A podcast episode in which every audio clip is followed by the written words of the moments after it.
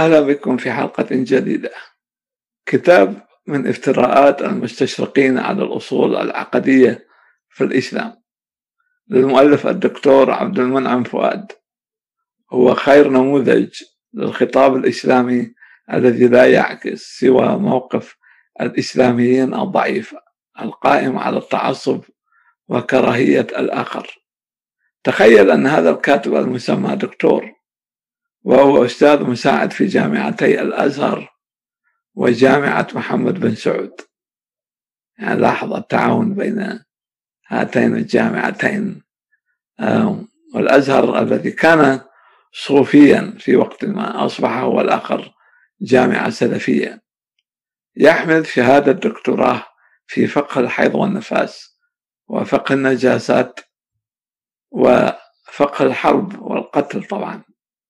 وخطابه كما سنرى. أقرب لخطاب أي شيخ من شيوخ الطالبان الذين يحفظون الأطفال القرآن ويعاقبونهم إذا أخطأوا. وسنرى أن كتابه كغالبية الكتب التي تتعامل مع ظاهرة الاستشراق في الدول العربية والإسلامية تتعامل مع الموضوع بأسلوب انهزامي خائف لا يتعامل نهائيا مع منطق الاستدلال العلمي والرجوع للمصادر الأصلية. عنوان الكتاب بحد ذاته يعكس خشية رجال الدين المسلمين من أن اطلاع الجيل الجديد على بحوث المستشرقين سيخرجه من دائرة الثقافة التقليدية. يبدأ الكاتب كتابه بآية والله متم نوره ولو كره الكافرون. في أسلوب يوحي بأن هذا الكتاب هو جزء من الحرب الإلهية ضد أعداء السماء. وبعد صلاة بعد صلوات وآيات يقول في مقدمة الطبعة الأولى وهذا اقتباس من الكتاب. وبعد فإن أمة الإسلام تواجه كل مطلع الشمس غزوا منظما وجيوشا من الأفكار الهدامة متلاحقة. تريد تطبيق بلاد المسلمين وأرضهم وعقيدتهم. لا لجرم اقترفوه ولا لإثم اكتسبوه. هذا أسلوب مضحك. وإنما أرادوا الأخذ بيد البشرية إلى عقيدة خالصة تجعل الخلائق في بعد عن عبادة المادة والبشر. إلى عبادة خالق المادة ورب البشر. عقيدة تحترم فطرة الإنسان وعقله. وتهذب أخلاقه وشهواته. أصحاب الشهوات. وتجعله بعيدا عن الرذائل مقبلا دائما أبدا على الفضائل. آه نهاية الاقتباس. هذا الخطاب هذا كلامي الآن طبعا. هذا الخطاب الحربي طبعا لا يصلح أن يسمى بحثا لأنه خطاب مفعم بالعواطف العدائية. وكأنه أحد أصحاب محمد يهيئ الغزاة والمجاهدين للهجوم والقضاء على العدو الذي هو كافر ونجس ومنحرف بنظر عبد المنعم فؤاد. ومن على شاكلته ونحن نرى هنا كيف أنه يعامل المسلمين كلهم وكأنهم أنبياء وأنهم متحدون قلبا وقالبا وأن المسلمين طاهرون لا نجاسة فيهم. وهذا طبعا يعني هو أساس العنصرية والفاشية. يعني هذا هو منطق الفاشية والعنصرية النازية كهتلر وجماعته مثلا. أنه تطهير الذات واعتبار الذات كاملة ورؤية الآخرين على أنهم أنجاس وكفار. هذه العقيدة لا تحترم فطرة الإنسان وعقله طبعا لأن الخطاب الفوقي الجهادي الحربي هو أساسا يهدف إلى فرض عقيدة بعينها على الآخرين. مشايخ الأزهر المتحالفون حاليا مع الوهابية ومدارس السلفية السعودية وهذا كلامي طبعا بالتأكيد إنما يعتبرون فئة صغيرة بعينها مذهب السلفية وأصحاب الحديث على أنهم وحدهم المعنيين بخطاب يحدثنا عن هذه الأمة الإسلامية المزعومة لأنه خطاب يعتبر الشيعة من جعفرية وإسماعيلية ونصيرية ودروز والصوفية والمعتزلة والإباضية والبابية والبهائية وغيرهم من المسلمين زنادقة ومبتدئين ومنحرفين عن الصراط. يعني شوف آه وأنا طبعا ضد تكفير أي دين أنا في رأيي أن كل الأديان سواسية ولكن أريد أن أريك هنا كيف أنهم آه، حتى داخل الأمة الإسلامية يعتبرون غالبية المسلمين كفار ومرتدين أو زنادقة خارجين عن ومبتدئين عن الإسلام يعني. لكن كنوع من إعداد جيل مشبع بروح القتال والإرهاب والذبح. فهو يحتاج هنا أن يظهر لقرائه أن هناك شيئا اسمه أمة إسلامية. يعدها لمجابهة أمم كافرة كما سنرى. وبعد أن يخبرنا عن هجمة عنيفة من الأفكار وكأن فكرته ليست عنيفة يقول وهذا اقتباس من كتابه وهجموا بكل قوة على أمة الإسلام ودينها بأفكارهم وإفكهم وشككوا في كل ما يتصل بالإسلام. وكان الاستشراق أحد هذه الجيوش الفكرية الغربية التي حاولت النيل من هذا الدين بل هو من أخطرهم على شباب المسلمين ومثقفيهم لزعمه أنه فكر نير ملتزم بالموضوعية والأمانة العلمية في البحث والدراسات الإسلامية. ومن ثم كتب المستشرقون في كل شيء يتصل بالإسلام وعقيدته وشريعته. فرأينا جورج سيهر هو جورج سيهر لكن كتبه جورج سيهر. يكتب كتابا في العقيدة والشريعة في الإسلام.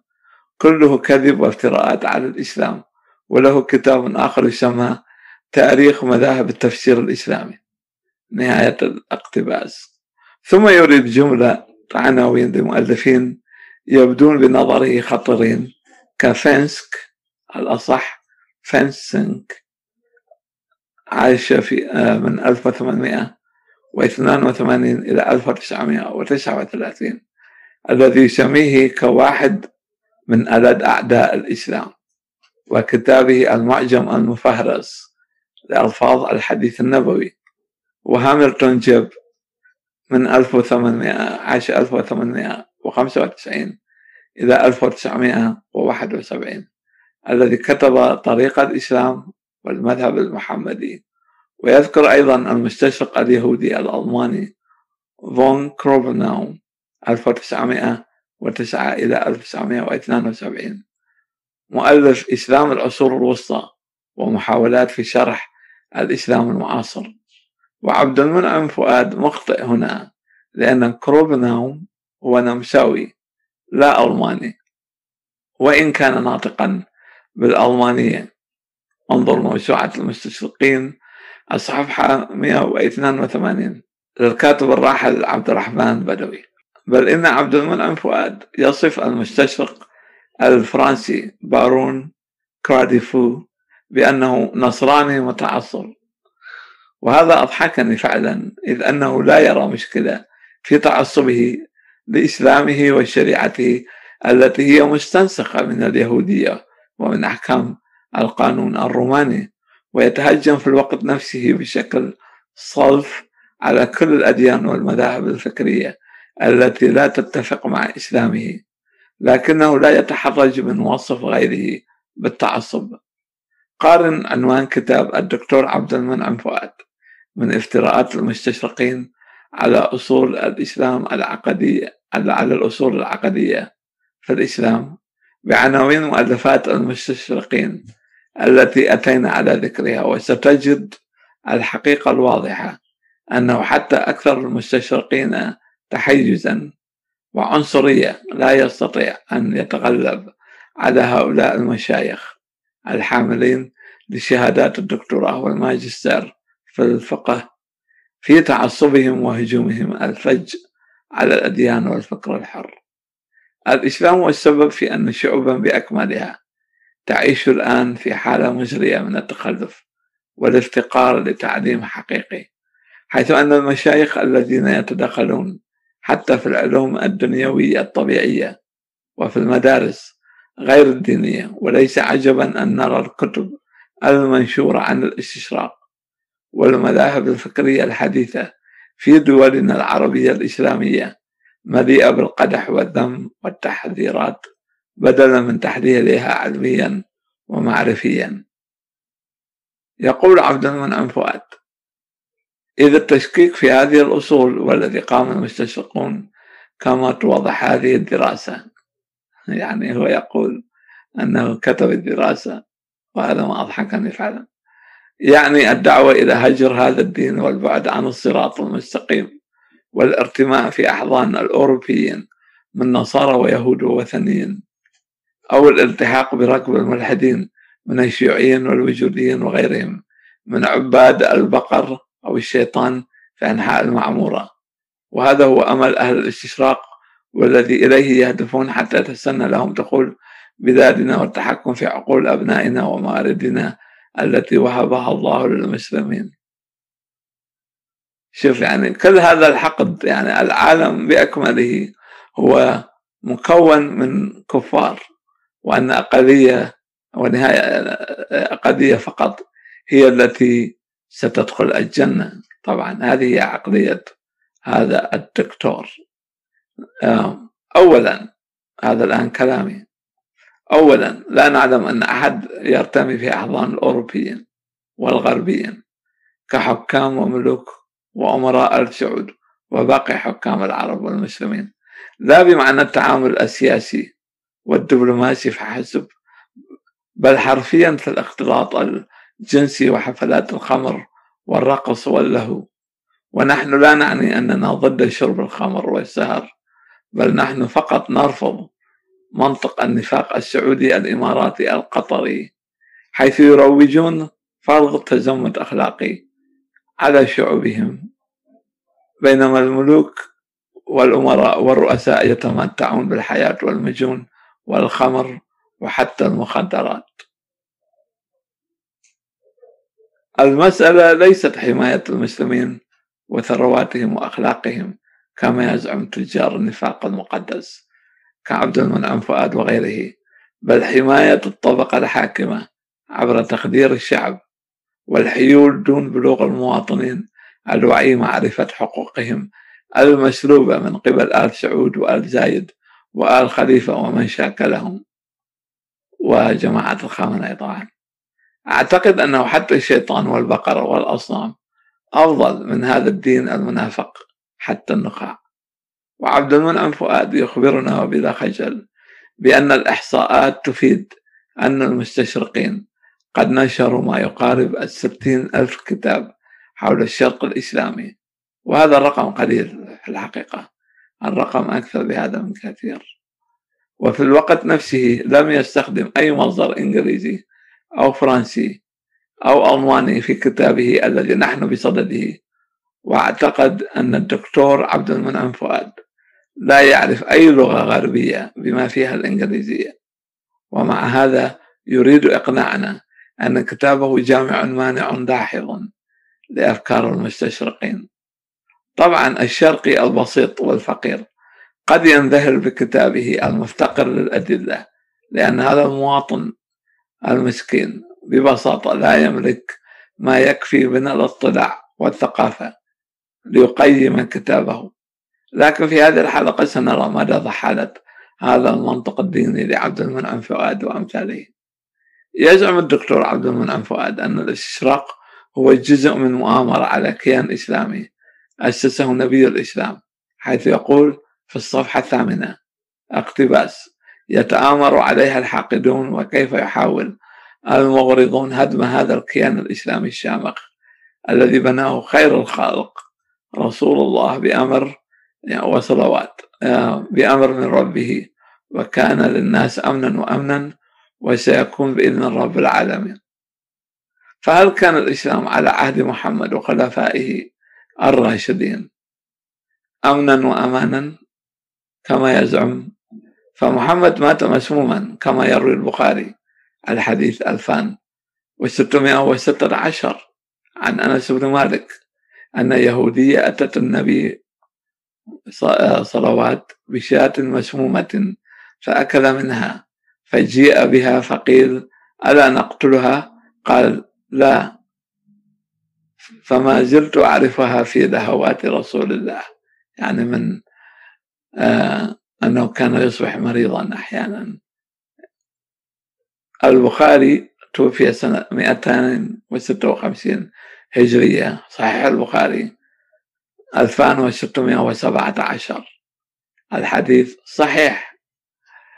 فها هو النبي محمد نفسه مات مسموما انتقاما لما ألحقه ببني قريظة من ذبح وحشي ونهب وسلب وسبي وعند وفاته تنازع المهاجرون والأنصار خلافته وارتدت العرب عن الإسلام لأنهم بالفعل دخلوا من دون قناعة وإيمان في الإسلام.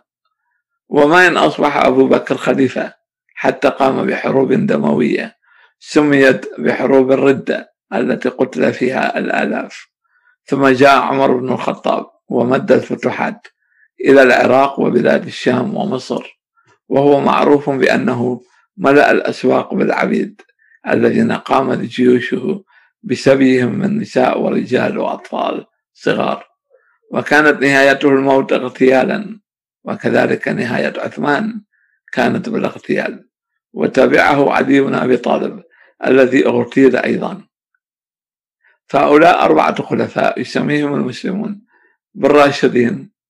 ومع ذلك كانت فترتهم مليئة بالقتل والحروب الأهلية وبالاغتيالات بحيث أن ثلاثة من هؤلاء الخلفاء الأربعة ماتوا اغتيالا.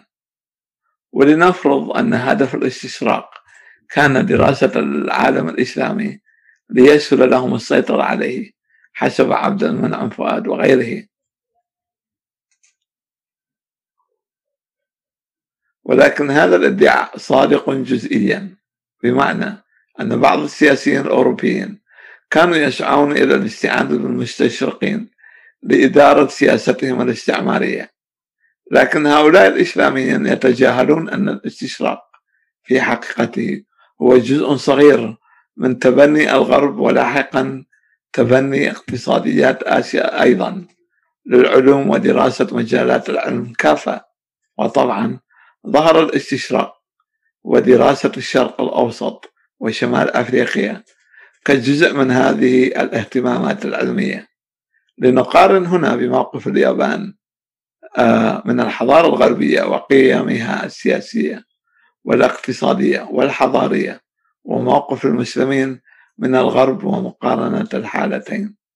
في الثامن من يوليو تموز 1853 قاد جنرال أمريكي اسمه ماثيو بيري أربعة سفن حربية إلى ميناء طوكيو مطالبا الحكومة اليابانية التي كانت تحكم بقبضة من حديد اليابان المعزولة عن العالم طوال 250 عاما بأن تفتح أسواقها للتجارة الأمريكية.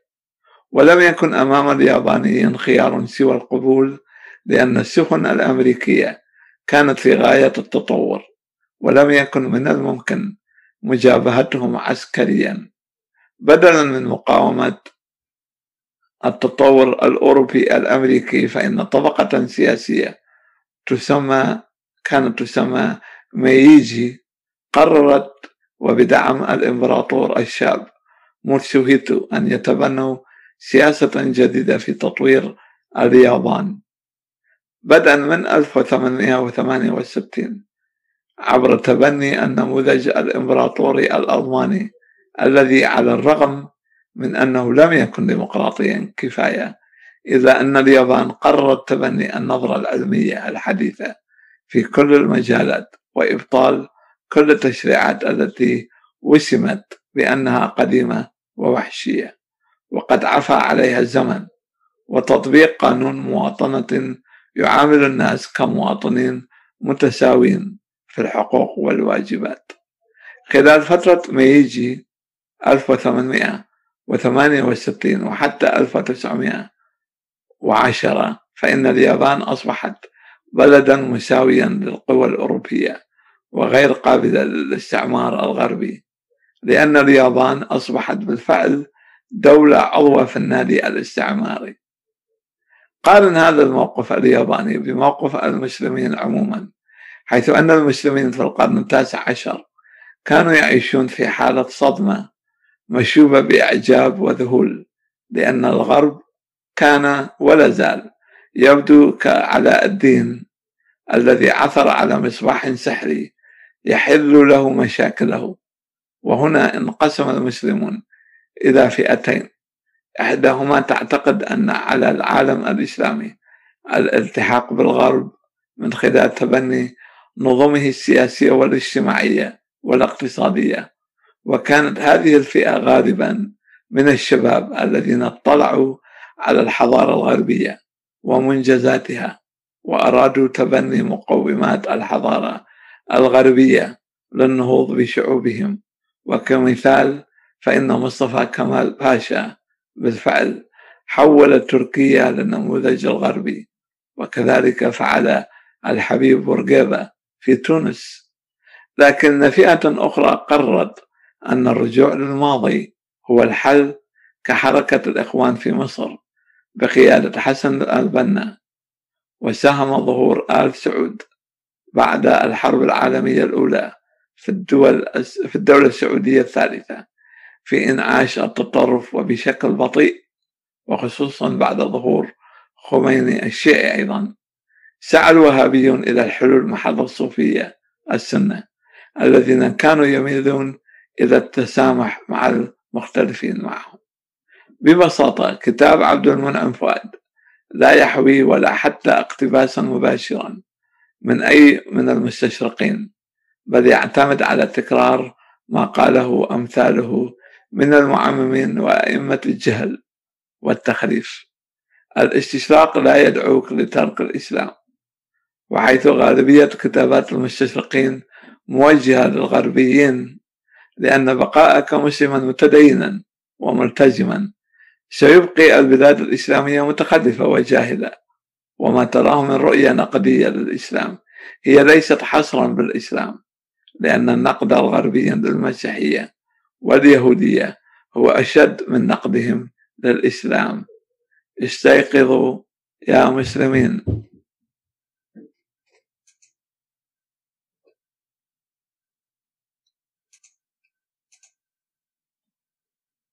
في نهاية هذه الحلقة نرجو أنكم استفدتم من هذه آه، الحلقة ونرجو الاشتراك في القناة و آه، تضغط على الجرس حتى تصلك فيديو فيديوهاتنا آه، أولا بأول. حتى تصلك فيديوهاتنا أولا بأول. إلى اللقاء.